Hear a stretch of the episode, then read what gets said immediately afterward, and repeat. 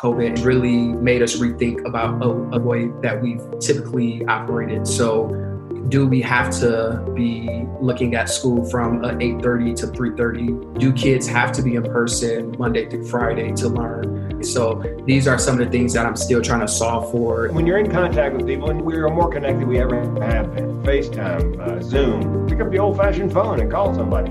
Here's what i recommend you do. Rather than say hey listen if there's anything you ever need you know be proactive be proactive and suggest things you are willing to do but absolutely, through FaceTime on our ESPN shows, we've had all sorts of guests. You can just be more creative with all this stuff. You can bring people in from a distance and have sort of a celebration of the game. We were seeing headlines that registration was down in 2020 because of COVID.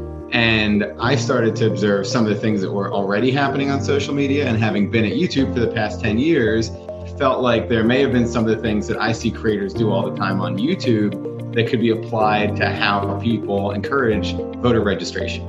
And I think employees and business partners are going to feel the same way. They're going to have different frustrations, they're going to have different problems. But did they feel safe? Did they feel respected? Did they feel taken care of. There are a lot of campuses right now that are not in person. They're strictly online, just trying to instill in them a positive attitude of we get to be here, we have an opportunity, what can we do with that? And to put the why behind things of we wear masks to keep each other safe. And then from a consumer perspective, the silver lining of people spending a bit more time at home is probably that one extra or two extra minutes they take to read into the impact of each product that you have. We know that because we're going virtual and we've already started to build this sort of family of people across the country because we're doing it virtually, you can tune in from anywhere, that we have a much larger base to go to and advertise to. So as things started to change and the testing protocol started to change and the availability of those things started to change, the numbers started to shift. And so really figuring out what are the right measures, what are the right metrics, how do we take noise out of the data so that really you can put it in everybody everybody's terms where they understand it started out as a simple daily post and it's turned into much more than that. So when we talk about fear and disruption, they're both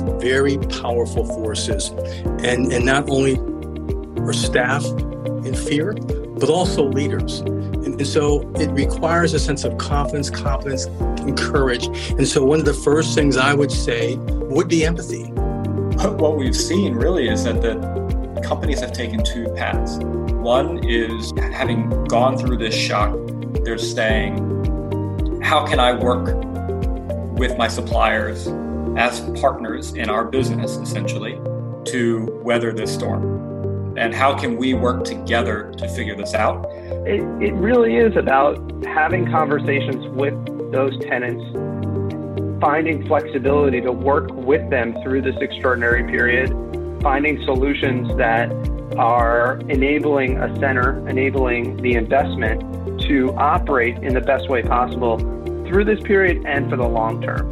The, the COVID crisis, reluctant to this, now having forcefully to accept it that, hey, people are actually productive at home as well. Uh, the sort of questioning of do we actually need the office or, or do we need it only part of the week maybe a few days to network with your colleagues and meet a few clients and then you, you actually spend your focused hours of work at home mm-hmm. we need people to really believe that our sustainable future is going to be amazing. It's going to be beautiful. It's going to be culturally responsive. And it is crazy making because we feel the phone vibrate and we get the little ding and we know, oh no, there's more news. Sure. It's not our job to monitor every single thing that goes on. So it's okay if we take off some of the alerts from our phones and sure. get updates maybe in the morning and the night. I think we'll be happier in between those two times.